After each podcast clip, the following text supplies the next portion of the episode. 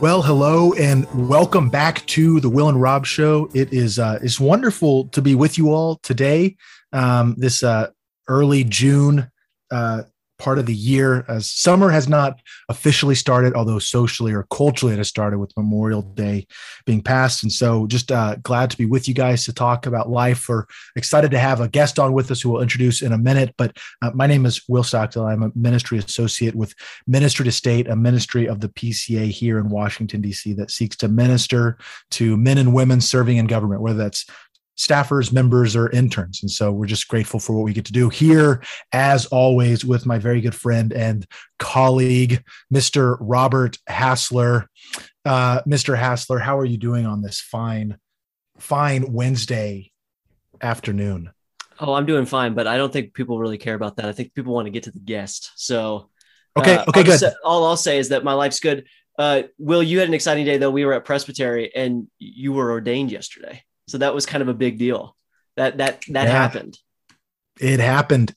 And so we can talk about that later as we introduce. Thank you for bringing that up, Robert. But again, the people have bigger interests in mind here. And so we are excited, grateful to have on with us DeMyron Haynes. DeMyron is what we would call an online friend on Twitter, someone that Robert and I both follow and appreciate. His work in the Twitter sphere, a sense of calmness and sanity, and as well as just a pastoral voice. And so we had reached out to him a while ago to see if there was a chance that we could have him on the show to talk about his story, how he had come to ministry and things that are going on to his life, as well as his recent call as assistant pastor of congregational life at Redeemer Presbyterian in Detroit, Michigan. And so, DeMyron, welcome to the show.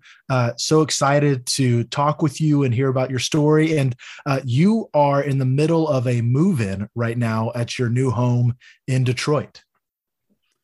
Yeah. First, thank y'all for having me. It feels good just to be across on Zoom and share a microphone, if you will. But yeah, me and my family just moved from Shreveport, Louisiana, born and raised there, and moved to Detroit about 2 weeks ago to take a call as the assistant pastor here at Redeemer Press.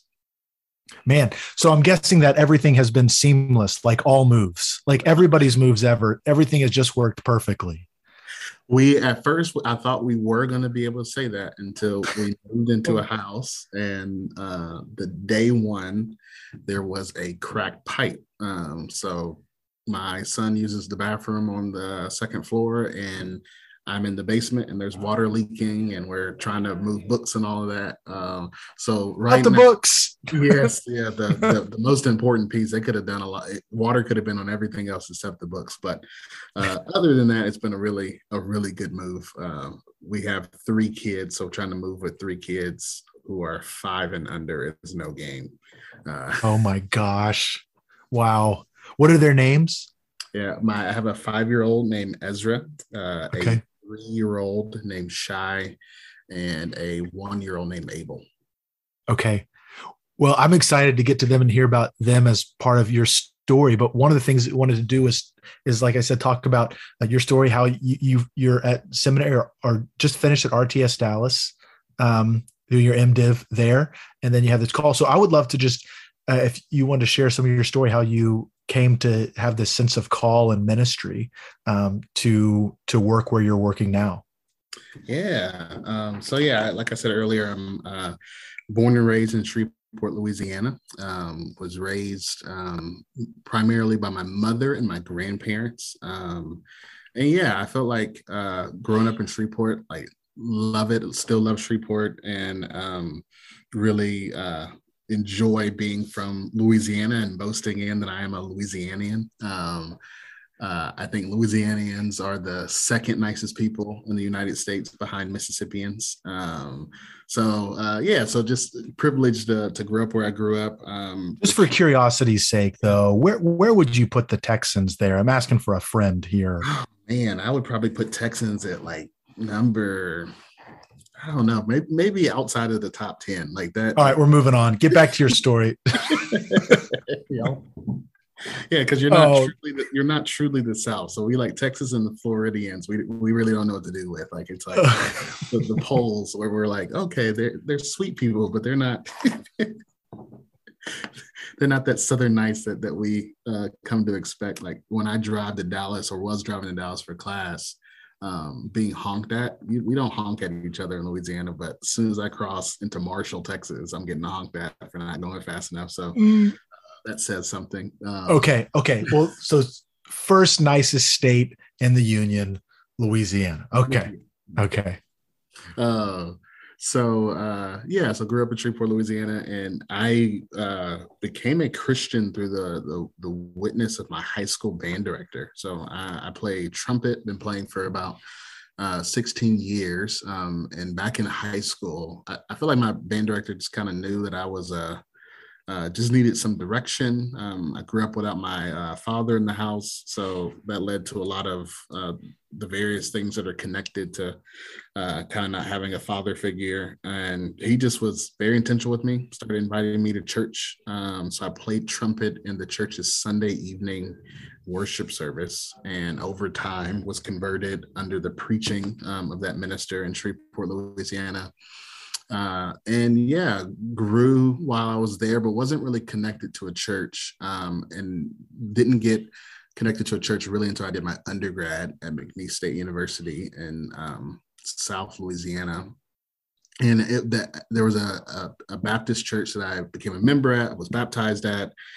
And that church was just really intentional with discipleship. They had a really strong college ministry, but outside of college ministry, there were probably 4 or 5 families who just were intentionally bringing me into their home, kind of walking alongside of me.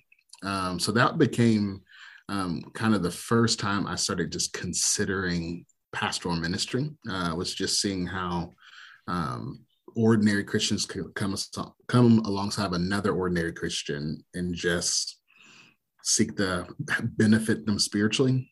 So that kind of set like the thought, but still didn't consider it. I eventually took an internship in Chicago, lived in Chicago for a number of years. And it was in Chicago that I lived with a pastor and his wife for 2 years before I got married. And that was probably the most transformative experience of my life. So I lived with them upstairs in their house and then in their kind of garden apartment.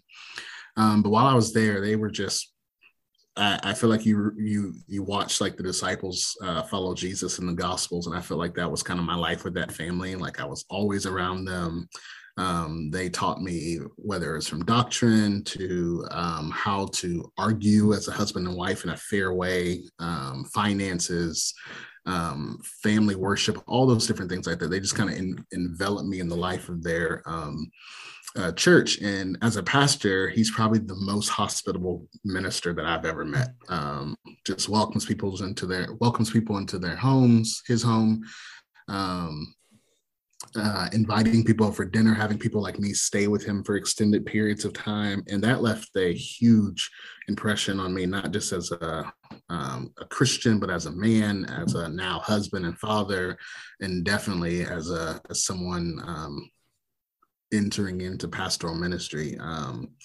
So after that, during that process, I met my wife and we dated, got married, and we had our first 2 boys in Chicago, Ezra and Shai. And then in all of that, we decided to move back down south to be near my family. And in being near my family, I got offered a job at a PCA church in Shreveport, Louisiana to intern there and go to seminary at RTS Dallas. So I drove from Shreveport to Dallas for classes. Had you been familiar? Yeah, first of all, Robert shaking his head going, that's quite a commute. And had you been familiar with the PCA prior to working at the church that you were called to? Because I didn't know anything about the PCA until after college. It was. Yeah, I didn't. So when me and my wife started dating, and we're probably close to getting engaged, we started talking about just church life. What type of church did we see ourselves in as a couple? And my wife grew up in the CRC, Christian Reformed church. My wife is Dutch American from West Michigan. So she grew up in that tradition. So she was baptized as an infant. In that conversation, it brought up the reality that I had never known anybody who was baptized as an infant who wasn't Catholic. So I agreed to at least think about it and study it. So through that process of reading, changing kind of my convictions surrounding church pastoral ministry and the plurality of elders, just started looking at seminaries all at the same time, and looked at a small seminary in Indiana and didn't go there. But the director of missions connected me to a PCA church planter in Chicago. And me and that guy connected and we really hit it off. So me and my wife became members at that church plant. My oldest Ezra was baptized at the launch service, which is kind of a fun story. And then I interned at that church for 2 years before moving to Shreveport. Okay. Mm-hmm. Wow. And then how did you end up going to RTS Dallas? I know you had mentioned that. What was I knew I wanted to go to seminary, and it ultimately came down to when me and my wife were just starting to look around for seminaries and visiting, I just, the pastors at RTS for me had such a good reputation. I had my father, my uncle-in-law is an OPC minister. And when I was looking at seminaries, he just really just said, hey, you only go to seminary once. Go where you feel like it's going to really shape you into the minister you want to be. And I just had a high respect for RTS ministers that I knew and were in relationship with. So started looking around at the different campuses. And for various reasons, we couldn't just relocate to a campus just based on our life situation at that point. So when I got the job in Shreveport, I had the option to either go to the Dallas campus or the Jackson campus, and chose the Dallas campus primarily because our church was the only Louisiana church in North Texas Presbytery. So all of my classmates were guys who were at least going under care at North Texas Presbytery. Professors they were teaching elders in the presbyteries. So it just made more sense relationally to go to RTS Dallas, and it was I think a really good decision.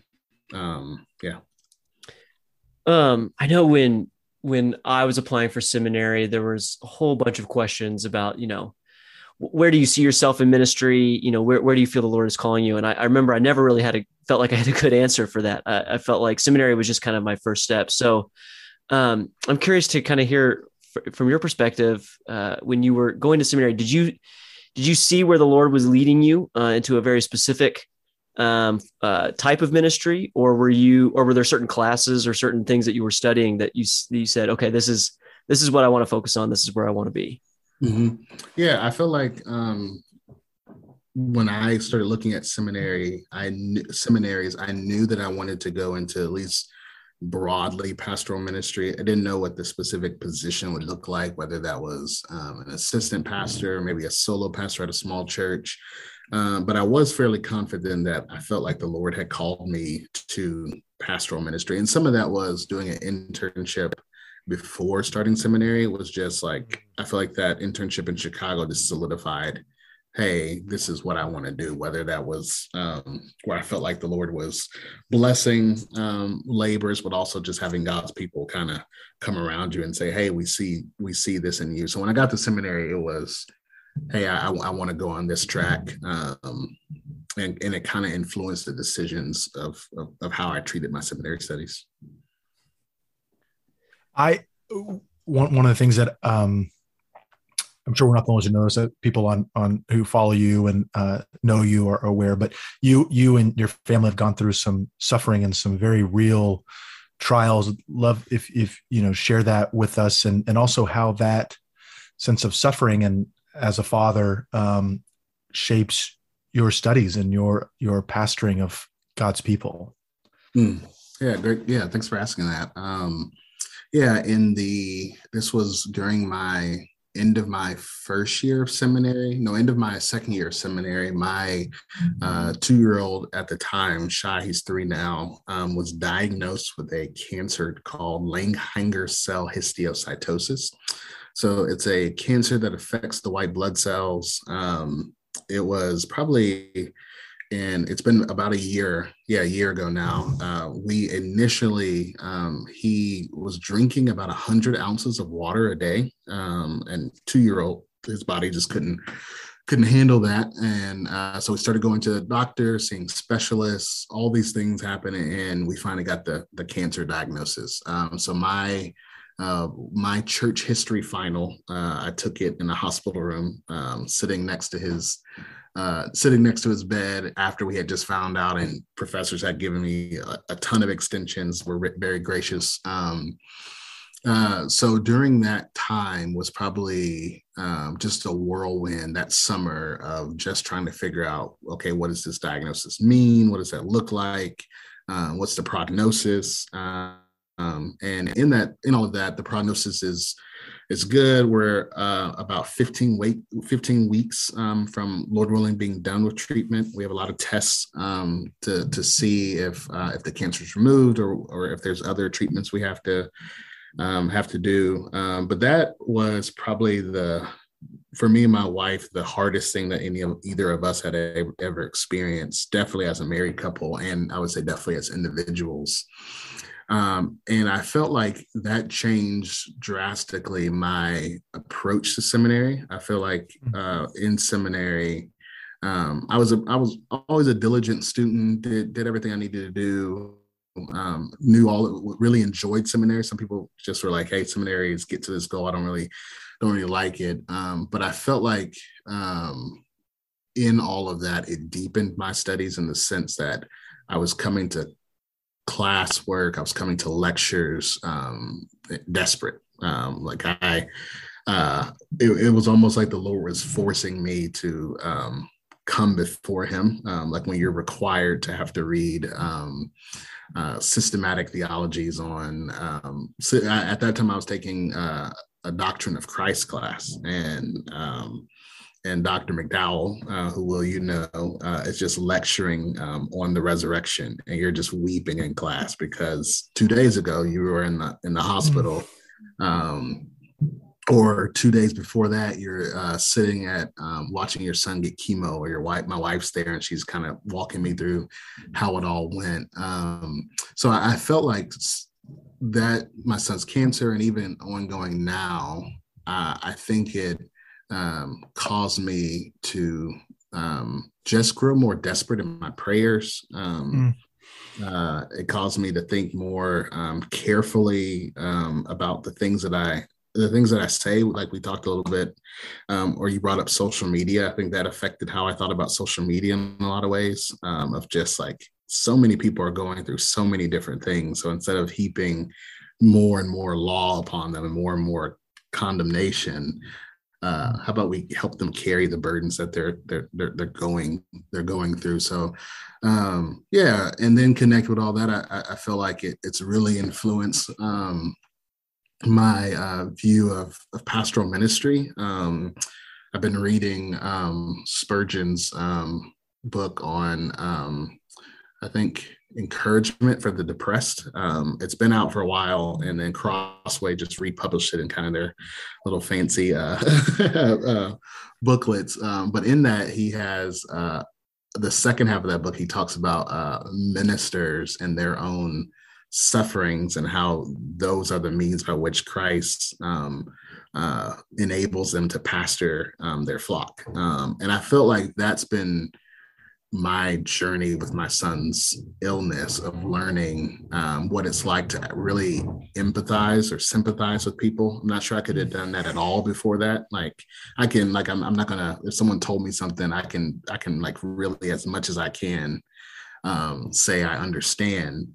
But this situation with our son has caused me to be able to say, oh, I get it. I know what it's like to doubt the providence of God. I know what it's like to be overwhelmed with hospital bills. But I also know what it's like for the Lord to draw near to the brokenhearted. I know what it's like to have church members come visit you in the hospital. I know what it's like for other teaching elders to come reach out and provide for our family when we couldn't do it ourselves. Like I've experienced in myself the kindness of God, and hope and then turn am able to minister to others in maybe a more simple and an effective way, hopefully. Yeah. Yeah. I hear you say that, and I think about, I can't imagine what that would be like. I'm not married, don't have children. And so I can't imagine what it'd be like to be in a position of, and somewhat helplessness, with your child being in so much need. And you talking about learning the kindness of the Father. And so, was there also a sense in which you were able to, more deeply understand, his care for you and your sanctification as well? That was just something that I was wondering if you maybe understood a little bit more of how desperately he would want out the healing of his own children as well. Mm-hmm. Yeah. I feel like we, experience God's kindness, like chiefly through his people. We had moments where there was churches and our own presbytery, even those outside of our presbytery, my own local church that we were at, who had reached out just to pray. There was a pastor in Dillon, South Carolina, who reached out to me maybe 4 months ago and said, "Hey, me and my," I think his 3-year-old daughter prayed for you, your son, last night. Like those are things that you like, you can't create on your own. Like those are just like tangible moments. We had a church in the DFW area who their deacon sent money for gas money for us to drive back and forth to Houston for our tests. So I feel like the Lord just through his people again and again, just overwhelmed us with kindness. I think in that me and my wife had really never had to really depend upon other people. Like for both of us, we're pretty hardworking individuals. We have two very different stories, but as a married couple, we were pretty self-sustaining, never really had to ask for much. We're probably more busy helping other people. And I feel like the Lord kind of flipped that in some good ways on us. And then in regards to sanctification, I feel like, I would say that I've always tried to maintain a healthy prayer life, but in suffering, you realize just how desperate you actually are for grace, for help. So I feel like just been reading and praying through the Psalms has been a lifeline that I feel like has grown me, my family, through this season. I feel like we've learned, I've probably more particularly have had to learn just to trust the Lord with my children, which you don't always, you don't realize that you don't trust the Lord with your children until something hard or bad happens to them. So I think those are kind of the various things that I felt like the Lord was using to kind of grow us in our faith, in our love. Yeah. Well, it's just fantastic to hear your testimony of how the Lord cared for you and your family, even and grew close to you, even amidst brokenness. And now, you know, you're moved up to Detroit. You've taken a new vocation, a new calling at this church in Detroit. And I know a little bit about Detroit. I went to undergrad in Michigan, and we used to spend some time in Detroit. And people know, I think, Detroit as a city that has suffered its own, amount of brokenness. Now, I will, with all bias, say that I love Detroit. I think it's a great city. I was introduced to hockey at the old Joe Louis Arena. In a game between the Red Wings and the Chicago Blackhawks. Actually, it was a really awesome experience because we got to sit in mid ice. It was the first time I ever heard somebody call someone a hoser, and I instantly fell in love with Michigan and Detroit. But it'd be interesting to kind of hear your perspective. I know you've only been there for a couple of weeks, but you said your wife is from Michigan. First off, how was it as being somebody from Louisiana going to Michigan for the first time? What did you think about it? And then what's been sort of, as you've settled in for the last 2 weeks, like what's kind of your expectations as you go into ministry in a city like Detroit? Well, y'all both married Michigan women, so we just need to point that out. I mean, there might be something offline. Technically, to talk about my wife here is a Wisconsinite, even though she's from the UP. She would identify with Wisconsin. It's all confusing up there in the Midwest. It's not simple like it is down in the South. Mm-hmm. Yeah. So I feel like when we were initially considering just pastoral ministry, where we would go, we kind of knew that we wanted to either be nearish to one of our families or somewhere in the middle. So that opened up like a huge part of the United States, me being from the South, my wife being from Michigan, and the senior pastor of this church reached out maybe in the beginning of COVID about considering post-seminary, what that would look like. And we knew we had some, like, our eye towards Michigan. We knew that that could be a place for us to live. So eventually we decided to take the call, but coming up to Michigan was like, it's always funny. Every time I drive into Michigan, if you've been to Michigan, you know that at the state line, they have these huge banners that say Pure Michigan. And that's just weird. Like I like Michiganders, but it's kind of strange. Like, this is a pure state. So have you seen the parody commercials that people do on YouTube? No, parody. I'll send you a couple links. They're pretty good. They have a good one about the Detroit Lions fans. I'll send it to you. Yeah. So I feel like Michiganders remind me of Texans, like just like their love for their state. Like, I think someone said that like half of the state of Michigan is like natural bodies of water, which is really cool. And a Michigander will tell you that when they see you. So I feel like I had some experience living in the Midwest when I was in Chicago, and coming up here now, it's just been cool to see so many people be welcoming, like in our neighborhood that we live in now. 2 of my neighbors are from Mississippi. Their parents moved during the Great Migration. So it's actually when we lived in Chicago, half our block was from Mississippi and Alabama due to the Great Migration as well. So it's really fascinating to see, like, kind of get to know Midwest culture, but then you meet people and they're like, my grandmother grew up in Kosciuszko, Mississippi, or another small town place somewhere down south. So it's been really, really good. I feel like there are going to be some cultural shock things, like up in the Midwest, like if someone invites you over to a barbecue, that means like hamburgers and hot dogs, which down south, and that's not the case. If someone says barbecue, it's ribs, it's brisket, all those different things like that. So that is a grill out. Yes.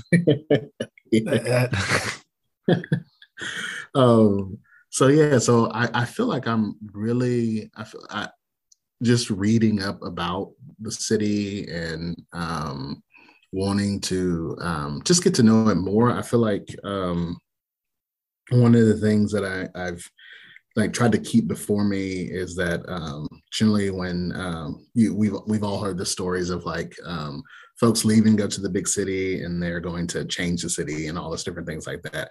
I'm very not that. Like, I'm very much more like my first investment is in the people who the Lord's called me to serve at this church. And then we'll find our rhythms in the city as it makes sense. But before loving the city in an abstract sense, I want to love the people, specifically the congregation first, and then the ones in the neighborhoods as our neighbors. And that kind of looks like my city ministry, or if you will, in the beginning. And then we'll see what the Lord does as he branches out, different things like that. Yeah, no, I appreciate you saying that. I think there is such an importance for us as pastors to remember that primary importance of the flock and congregation God has given us, and then going out and ministering from there. And so as you're working with congregational life and you are talking about caring for them, Robert and I have sensed and hear from other people this importance of discipleship and this importance of discipling men and women. And I think when we talk about discipleship, there's so many different areas. We're all being discipled by something. We've probably heard that 100 times, whether it's a seminary or on a talk or something. and you can be discipled into anything. A discipleship is much like an apprenticeship for your spirituality. And so when you think about discipleship and priorities you want to put in your call, what are some areas that you hope to develop a discipleship relationship unto what particular ends for the people at Redeemer Presbyterian? Yeah, I feel like as I've thought about that over the course of seminary and then just more, I think practically over the last couple of months, and then now sitting in the office, I feel like the first thing that I've been thinking a lot about in regards to discipleship is just helping people realize that they're being discipled in the Lord's Day service on Sunday mornings, and how the Lord by his spirit and by his word and by his sacrament is conforming them into the image of Christ, and how we as a people should prioritize that discipleship method. I feel like in scripture, I feel like in the church particularly, we have a lot of like avenues for discipleship, and all are really good, not trying to fault those, but there's only a few things that the Lord says we have to do. And Sunday morning is pretty high on that list. So just wanting to help people first, just prioritize Lord's Day worship, grow to love it, grow to love the preaching of the word, of fellowshipping with the saints on Sunday mornings. And then out of that, just trying to help people see that discipleship is so much about just sharing life with other ones. I know like the word sharing life is a pretty cliche term or phrase, but I do think there's something helpful about it, of just like not overcomplicating things. So for some folks that could mean a book study, that could mean small groups, that could mean mentorship, all those different things like that, but just helping people just grasp the ordinary nature of discipleship and just the ordinary nature of the Christian life. And those are things that changed my life, where Sunday morning worship and then just the normal fellowshipping together in someone's home, being invited in someone's home to process life, to share struggles, to have someone just be interested in spiritual conversations, just like, no, I can talk to someone about the Lord together and leave refreshed and encouraged. So I feel like all the things that I think about discipleship are all very relational, one-to-one. I think programs have their place and they're incredibly important, especially depending on the size of your church. But I kind of want to strip that down away from folks just to see, hey, you can grow into Christ by just having believers walk alongside of you, worshiping on Sunday morning, confessing sin together, eating together. And I feel like as a pastor, I basically want to just come alongside people and to help them do that. So I view pastoral ministry as just like a coming alongside of individuals, but also just a welcoming presence in people's lives. So I think a lot about hospitality. So me and my wife kind of have like this value where we want to have people in our home as often as we can, just to show them kind of the messiness of our lives. So eat food, enjoy, ask them about their lives, hear how the Lord's working in their lives, but also hopefully have people over and show them how I try to lead my family in family worship, how as stuff kind of unfolds, I'm like trying to run in the kitchen to help my wife with dishes and invite whoever's in there. Hey, come, you want to watch dishes together and kind of just talk about the Lord together. So I hope to see that, model that in my own life, and then see that trickle out all over, so that instead of just like having a discipleship ministry in the church, it's just more of an organic culture in the church where we're in and out of each other's homes. And this is just how we live. Like, it's like for some people who maybe don't know all the Christian language surrounding it, they may just be like, oh, this is just normal. This is just normal Christian life. We just eat together, welcome each other into each other's homes, pray, process. So that's kind of the gist of how I think about it currently. I'm also very much entering in this early, so I don't have any necessary wisdom to offer anybody else. So we'll see. Give me 2 years and see if I say the same thing.